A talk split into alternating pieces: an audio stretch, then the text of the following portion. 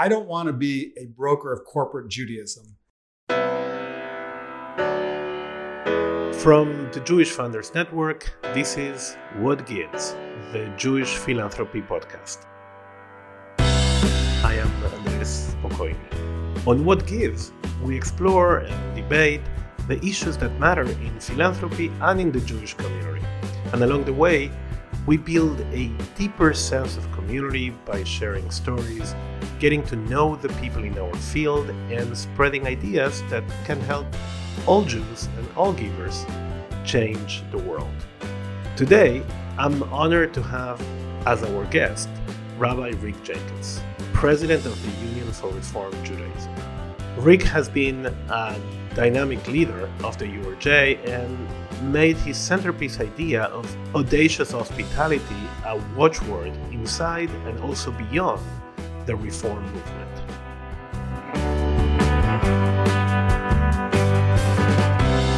Thank you, Rick, for being here. My pleasure. I wanted to start talking a little bit about your personal journey. How did you get to where you are today? Uh, it's a both a long journey and in some ways a surprising journey. I was not that kid who imagined that I was going into uh, the rabbinate in any way, shape, or form. Uh, but in college, I really began a, a, personal spiritual quest. I went and lived in Israel for a year, studied at Hebrew University, and met Rabbi David Hartman of blessed memory, who simply turned the lights on for me. Here's an Orthodox philosopher and we're studying, you know, Spinoza, Maimonides, Halevi, but it was so intellectually rich. Um, it just drew me in. And I went and lived on a kibbutz for a while and, and just had to dig in and dig in and dig in. And then decided, you know, I'm going to go to rabbinical school because I'm going to be a Jewish academic and I need that training. And one thing led to the next. Uh, but I have to say that the whole time I was thinking to myself, how would I become involved in organized Jewish life when it had been so under inspiring to me. So I said, I don't want to be a broker of corporate Judaism, hmm. but I want for people to access what I've now been able to access in terms of meaning, connection, uh, without all the bureaucratic structures of religious life. The real thing, not the, you know, the trappings. I had been meditating since I was 16 years old and found a Jewish meditative tradition uh, Shabbat was an unbelievably powerful thing when you do it in community and not just through the rigmarole of sort of the organized way that I had experienced it as a child. So for me, it was intellectual, it was personal, it was spiritual. It's also about justice. I was at one of our great summer camps in Northern California and um, it was reform summer camp. And, you know, one day Cesar Chavez was coming to camp and I said to my counselor, that's amazing. Cesar Chavez, the head of the Farm Workers Union, is coming to his camp swig. And I said, I didn't know he was Jewish. And my counselor said, You're an idiot. He's not Jewish, but he has a Jewish message about the food that we eat and the workers that are being mistreated. So for me, the justice element, the spiritual practice element, and the intellectual ideas piece were all a part of it. And I, I wasn't able to a little bit further along the journey to put it together into kind of a more integrated way of living. You didn't mention God. Did he play a role, he or she or it, a God? For, for certain.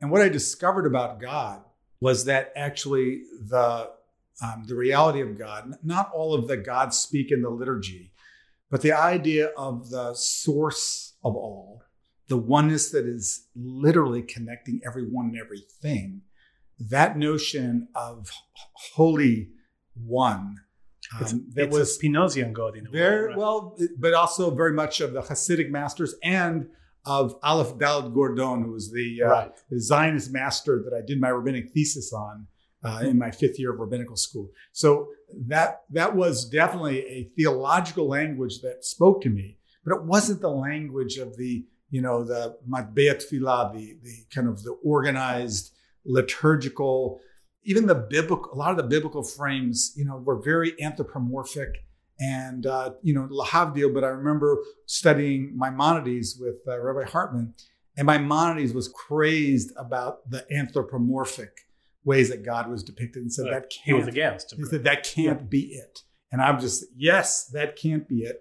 And that is certainly not the only way or even the main way Jews through history and, and, and, and even today have found a way to understand and relate to God, not just to talk about God. You said you didn't feel the appeal of the structures of Judaism, of the trappings, as it were, of the organizational bureaucracies, and yet here you are running one of the biggest. So how that happen? Well, first, the, the first step along that journey is hmm. my decision to become a congregational rabbi. I also was a modern dancer and a choreographer and studied um, ritual dance at NYU in the performance studies. So I had a lot of different pieces of my exploration going. But when I was in rabbinical school, I interned with an extraordinary rabbi, Rabbi Jack Stern. And uh, I watched and experienced what he did with a community. And I, I was so smitten by that. But every one of my rabbinic school classmates heard me say the one thing I would never do is be the rabbi of a large suburban congregation. And I would tell anybody who would listen. And there I was, uh, nine years out of rabbinical school after having led a wonderful congregation in Brooklyn Heights, New York. I went and I said, you know what? We have to transform Jewish life. And if I can do that here in the suburbs, uh, I can do it anywhere and it can be done by others anywhere. So I went there as a challenge to try and remake and reinvent and transform organized Jewish life into something that wasn't the you know the cartoon of a bad Hebrew school and services that were disaffecting and a bureaucratic approach to everything where layers and layers kept you from the real learning or the real experiencing. And uh, while I was there, we did every transformation project, the Synagogue 2000, the Experiment in Congregational Education. And the lay leadership and my colleagues were open to it all.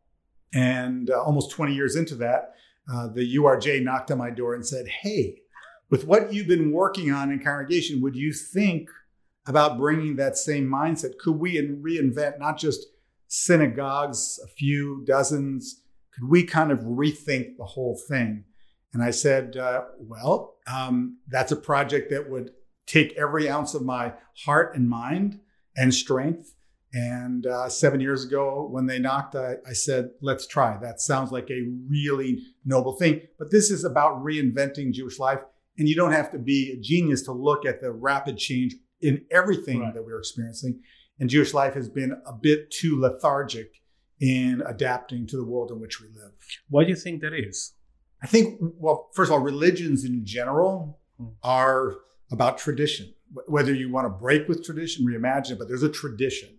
Right. And even when you're the reform movement, which is always, you know, trying to, you know, jump off the tradition into new forms, people hold on. They know what they know. They know what they've experienced. Even I remember when my uh, bar, after my bar mitzvah, um, the synagogue was going through a renovation, and we didn't take any pictures of my, of my bar mitzvah because they said, "Oh, you know, come back when it's done." And I remember the you know the week it was finished, we were at synagogue, and uh, this woman was shaking her head at all the changes. She says, ugh, ugh. And my mom reminded her, she said, You hated the old synagogue. She said, Yeah, but I was used to it. Yeah. I think there's something psychological in that, but I also think that the trappings of religious traditions kind of hold on uh, to the efforts to change. Yeah, my, my my feeling about that is that we also have trouble understanding what is really changing.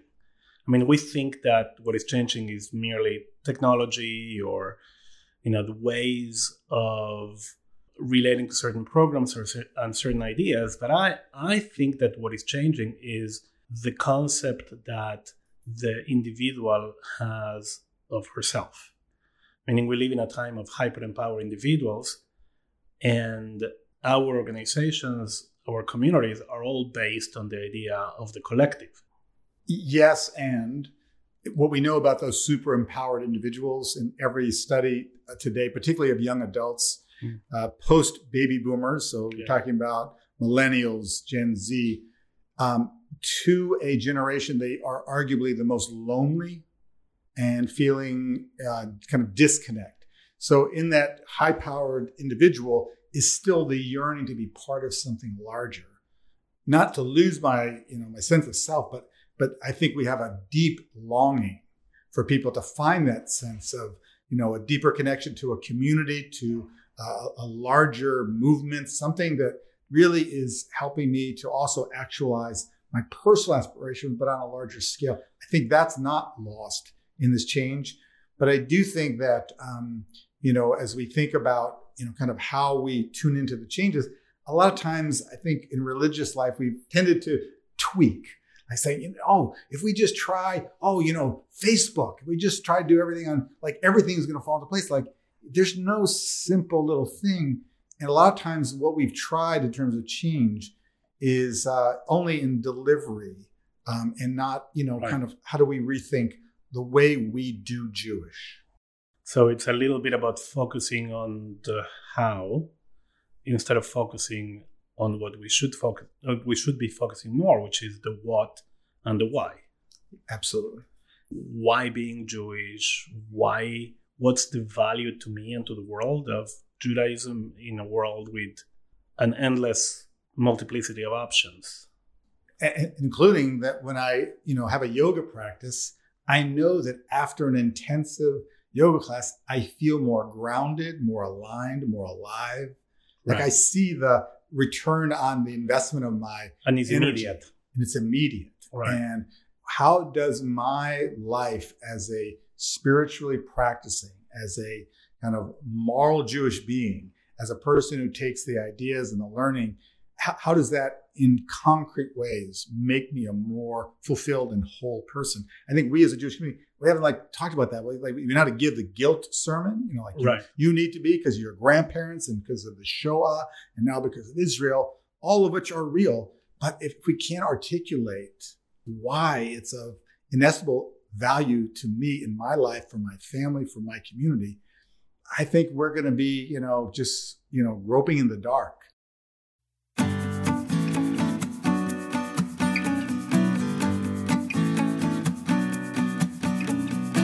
So if I woke you up in the middle of the night and I ask you, why do I have to be Jewish? What would you tell me? Well, for me, you know, Judaism is this gift of a uh, wisdom tradition, of a of a ability to live and explore the deepest levels of why I'm here on this earth, and it's been built over millennia. And I, you know, I lucked into it. I was born into it. But there are a whole lot of people, I'm going to say millions of people who weren't born into it, who also learn about it and say, this is an amazing thing, this thing called Shabbat. I remember hmm. having non-Jewish people at my house for Shabbat and going like, can we do this? And say like, I think you can. You know, maybe not the Hebrew, maybe not the Kiddush. Or, so I, I think very clearly. And when I wake up in the morning, I also want to be part of repairing, healing, and leading the world to be what it needs to be.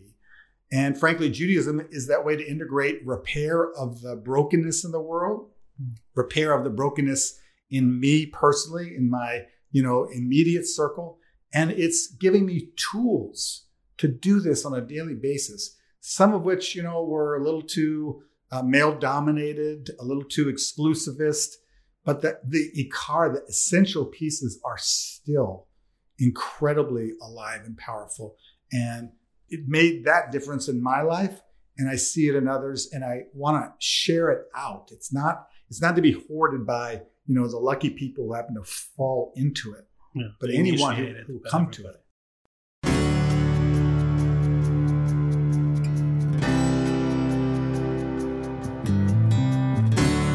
We are the reform movement. You know, some people make the mistake of call us the reformed. They put an ED on the end right. of reform as if it was done. Reform never is done. It's a constant adaptation. It's a constant changing, growing, trying, testing. And when we think we're, you know, figured it out, we are certainly uh, dead. Uh, it has to be alive and breathe, which is why my predecessors have all pushed the limits. When Alexander Schindler, of blessed memory, in the late 1970s said, why are we pushing uh, interfaith families away? That makes no sense. Let's bring them close the Jewish world went crazy, said, You can't do that. And then when he said patrilineal, if your mother or your father is Jewish, that will help bring more people closer to Judaism. Again, reforming sets off fireworks. 1972, the first woman in North America is ordained, Rabbi Sally Priesand. So the reforming is always pushing the edges, not for the sake of being different or look how contemporary we are, but because, like us, like our individual and collective, we need to always be growing, changing, adapting, evolving. And that is built into the DNA of reform's ideology. How, how do you think you're pushing the limits? Um, I think in, in very real ways. So when I started, um, you know, seven years ago, one of the first biennials that I spoke at was the San Diego, which was really the first one that was during my full presidency, in articulating audacious hospitality. Again, we had had interfaith outreach, which is incredibly powerful and important. But I look at the Jewish community and see that diversity is not a, you know, a, a problem to solve. It's a gift to, to build on, to cherish. And, you know, we had, I think, as a movement, done pretty well over the last decades about welcoming interfaith families. But what happens when you um, make it more challenging? Those are now Jews of color, um, LGBTQ, some of whom never were connected, some once were, no longer are. New, you know, kind of experiences of Hebrew school having been really excruciating. So, how do we think about that more people are on the outskirts, the periphery, than are inside? That's new in Jewish life. That means we have to pay attention and who's on the periphery and how do we build bridges and not just in a patronizing way. So, you know what? We're going to let you come to our party. Our party is called Jewish Life. We're going to invite you to come sit at our table. But how do we invite people to come and bring their thinking, their agitation, their questions? And they're going to also reframe this thing that we think we know called Judaism. That is the gift of audacious hospitality. It's not just being friendly. By the way, being friendly, being friendly is not, it's not bad. It's good. Yeah but it's this is deeper than this is about we need the people whose voices and thinking and frankly um, i would say real uh, you know kind of assertiveness is not in our you know in our thinking right now. We need them to come be with us so we can actually become who we are. Otherwise we're just presiding over an ever shrinking ever dying people which is not is, is not what jewish life was ever meant to be. And I think our challenge is, of course, is to reframe that, that thinking. So it's interesting because the traditional paradigm of integration, welcoming was predicated on the idea that there is a majority, there is a mainstream, and that quote unquote welcomes or integrates a minority. But now that's not what's happening. Jewish life is a mosaic, a patchwork of different minorities, as it were. And so the, the idea of we are the normative Jews and we're opening our doors to others and let them come in it may not be really relevant because we're not normative anymore. I think I think that's hundred percent correct. And I think if we are imagining, you know, kind of what this thing is going to look like, yeah. you know, we had all these the reform movement grew exponentially after World War II conservative movement had been the largest. And there are plenty of people who have come to Reform Judaism because they've come from. They've come from conservative, from modern Orthodox. They've come from, you know, kind of outside of, uh, of Judaism altogether. And, you know, that's that's a wonderful journey. Our challenge and opportunity, I think the big one, is to um, is to make sure that they don't just travel through, but stay and help us build and reimagine what Jewish life is going to look like. And to do that is not simply to lower everything to the lightest, most common denominator Judaism, right. But to also be able to widen the tent and deepen it at the same time. I mean, if you widen it without deepening, it just becomes endlessly large and, and stands for nothing and is very thin. If you deepen it and only deepen it, you're going to just, you know, condense it into a smaller and smaller circle. I think those two simultaneously is what the movement today needs to be. But that diversity that I was celebrating three seconds ago is also the challenge of creating a commonality. Uh, besides the big tent, what is it? What's the what's the thing, the glue that really does hold us together? Uh, and there's a general mi- misconception in some quarters that the reform movement is about just lowering entry barriers, and there's no consciousness, I think, of the depth of commitment that the reform movement demands from from its members. I think it's 100% right. And again, sometimes those caricatures that are passed around yeah. endlessly. What do they call it? The, the, the, the, lazy, the hazy, and the crazy, right? Right, which is not fair to the Orthodox. It's certainly no, not fair to the conservative. And it does not describe who we are. Yeah. And frankly, I would not have dug in. I, when I applied to rabbinical school, I took the applications from all the major movements. Yeah. Um, and uh, I found that this is where I wanted to study because there would be an openness spiritually, intellectually, and um, I have not been disappointed about that core. Um, but I think the deepening part is key. I mean, once you come and you taste a little bit, you know, it should draw you in and allow you to hmm. to really touch the live embers of this tradition.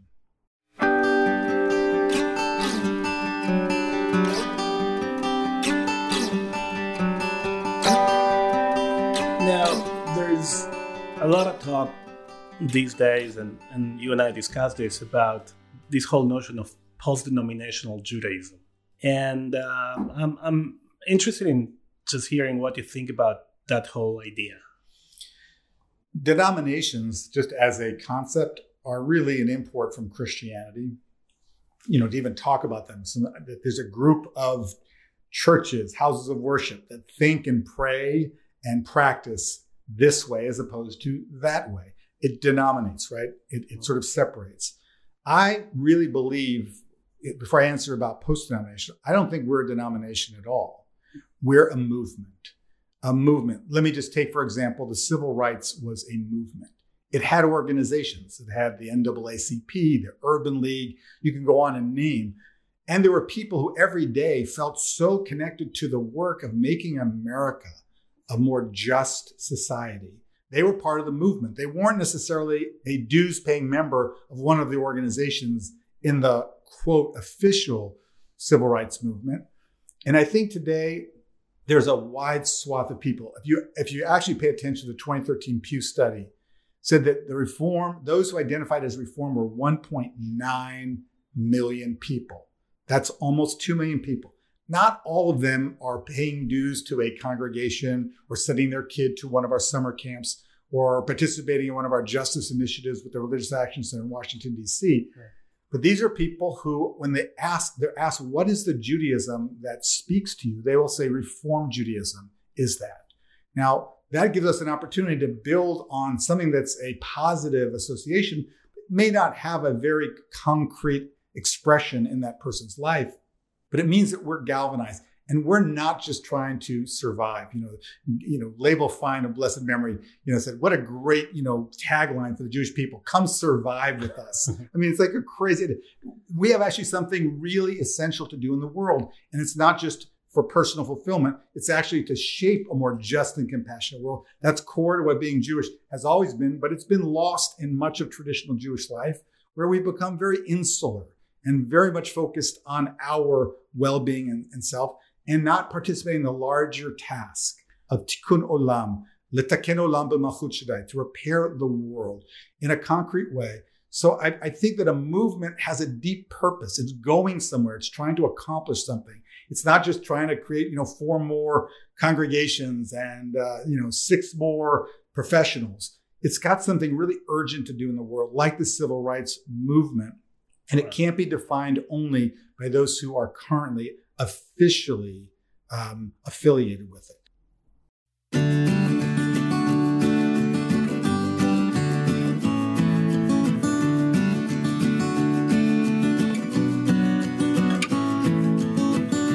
Another idea of the movement is that it allows for something that we're looking for in the Jewish community, which is scale.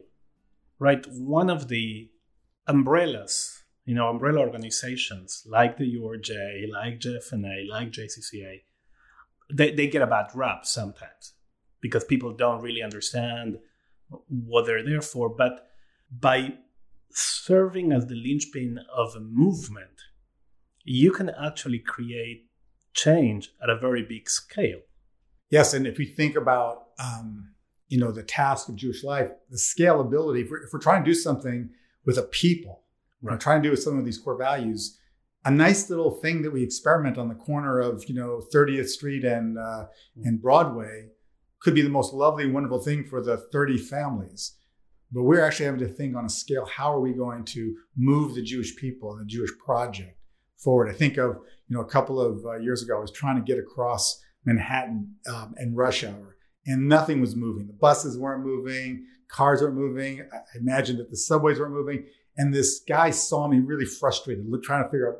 And he was in one of those pedicabs, you know. Yeah, yeah, yeah. And he pulls up. He goes, "I can get you wherever you need to go." I said, "I don't think you can, because I don't. It's not just me. I got to take millions of people with me. Right. So I think some of what we see in Jewish life are great inventive pedicabs, which may give us something that we could then scale out. Right. But we got to get a lot of people to the Jewish future.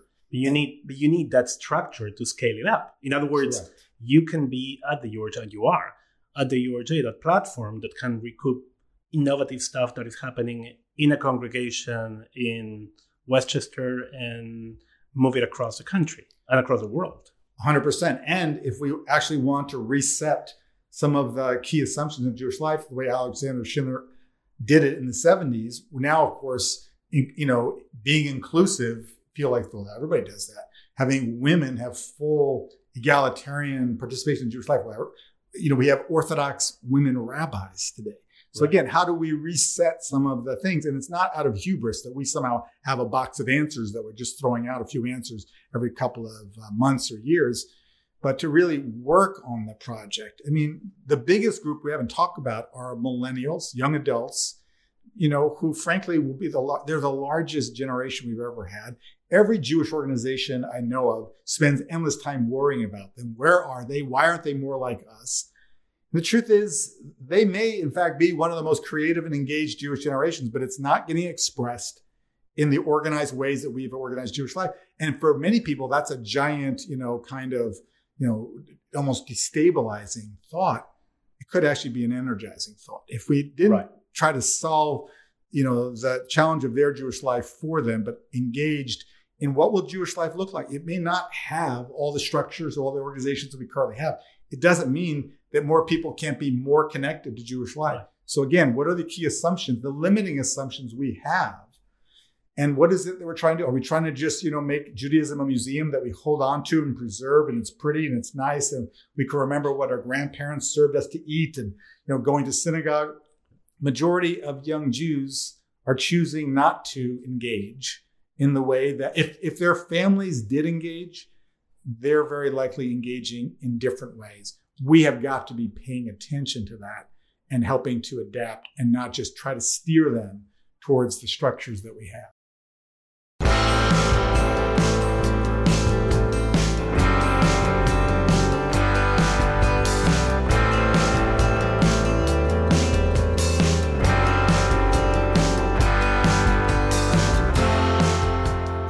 Going back to the issue of scale, one of the places where the reform movement really is reaching scale is in Israel. And as we know, that is, you know, compounded by a lot of issues. Can you tell us a little bit about your experience dealing with issues of recognition for the reform movement in Israel, Jewish pluralism?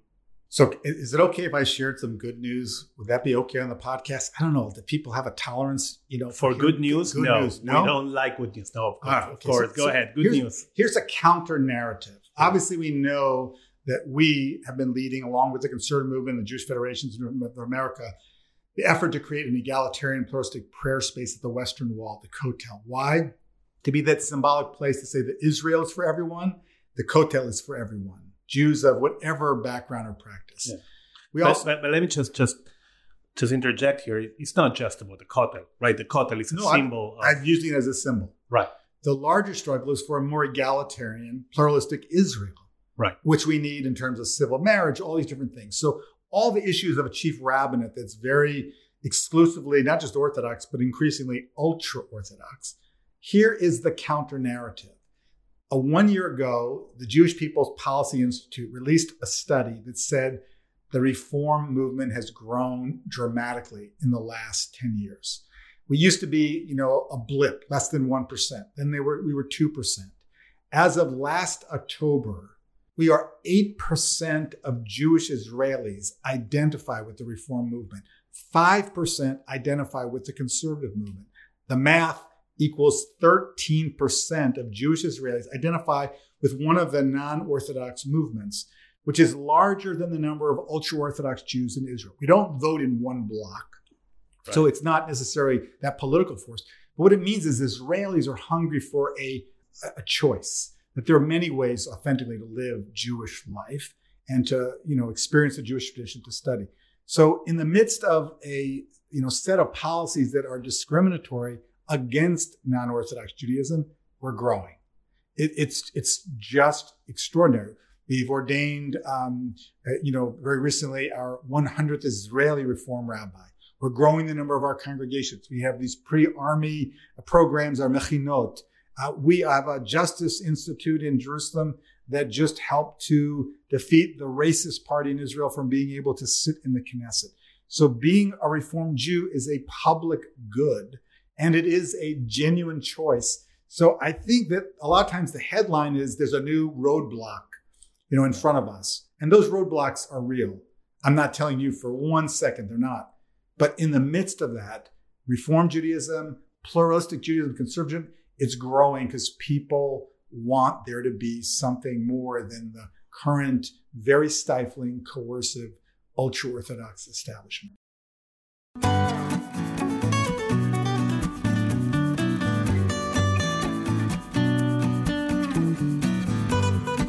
Now, I grew up in a Judaism that was deeply connected to human rights. Like my my Jewish role model was, on the one hand, the Zionist leaders.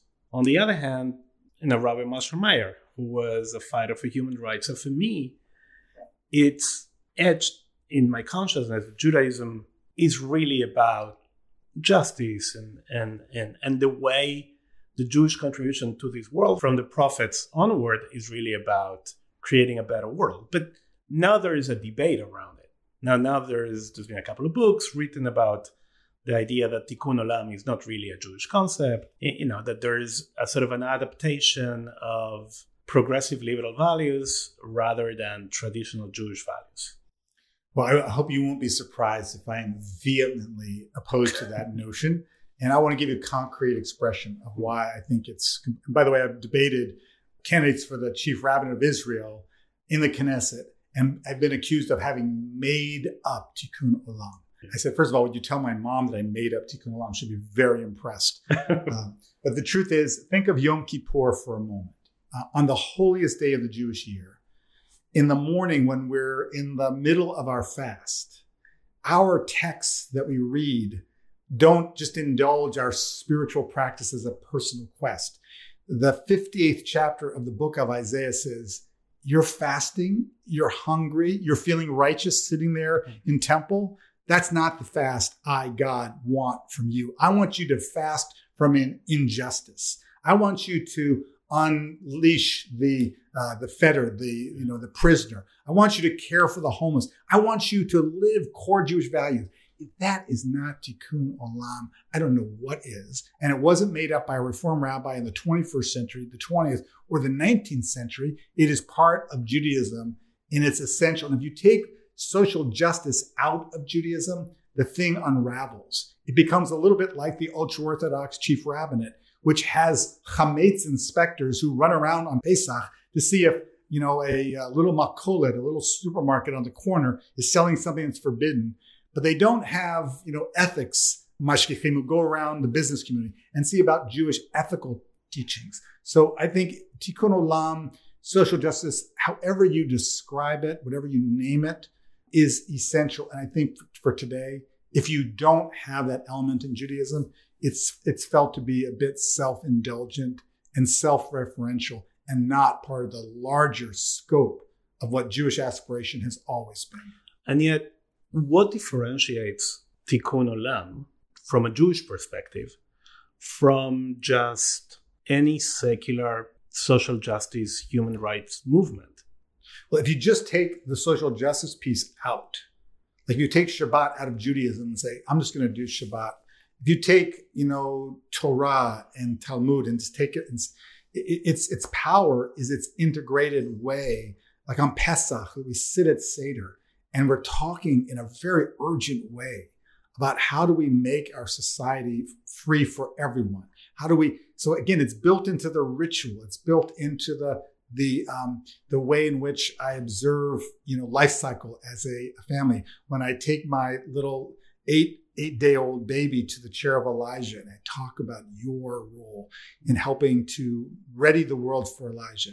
So I think, you know, again, if you just pull the one strand out, you can say it looks like just universal human rights consciousness, but it's woven into the very fabric so of it's, everything. It's about articulating the universal and the particular in in the same in the same breath. And having a way to do it. Like when I, you know, right. light the candles on Shabbat and make kiddush, I take a giant sigh that the battling all week for righteousness and justice, that I need to replenish my spirit and my community, my family, so that come Saturday night, Sunday morning, I'm going to be back out there. If I don't have the way and the text to support me and the practices to support me, I'm going to run out of gas very soon on that journey. Maybe the challenge for for us when working with young Jews that are, you know, really driven by these idea of social justice and human rights and and those values is how to quote unquote Judaize that that quest in a way that anchors it in Jewish tradition and makes it different than simply being a secular social justice movement. Exactly. Why is it that it's okay to start your Jewish exploration with uh, Torah or holidays? But I think for most young Jews, they started their Jewish exploration with with uh, Tikkun Olam.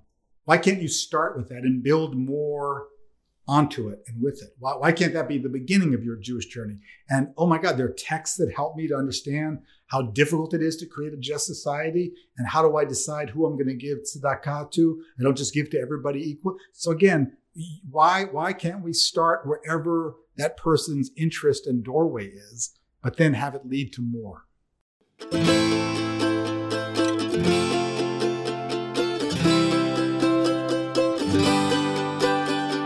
Thank you, Rick, very much.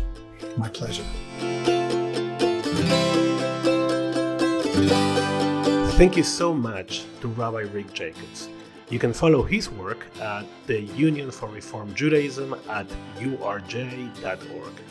Thank you so much for tuning in. We do want to hear your feedback about this podcast and in general, guest ideas, new Jewish denominations you may want to start, whatever you want to send us write to us at podcast at jfunders.org. Keep up with the Jewish Funders Network at jfunders. Find us on Facebook and Twitter at jfunders. And of course, you can follow me on Twitter at Spokoiny. I'll leave you with this thought from Gloria Steinem. The future depends entirely on what each of us does every day. A movement is only people moving. So keep moving, keep giving, keep driving change, and join us next time on What Gives.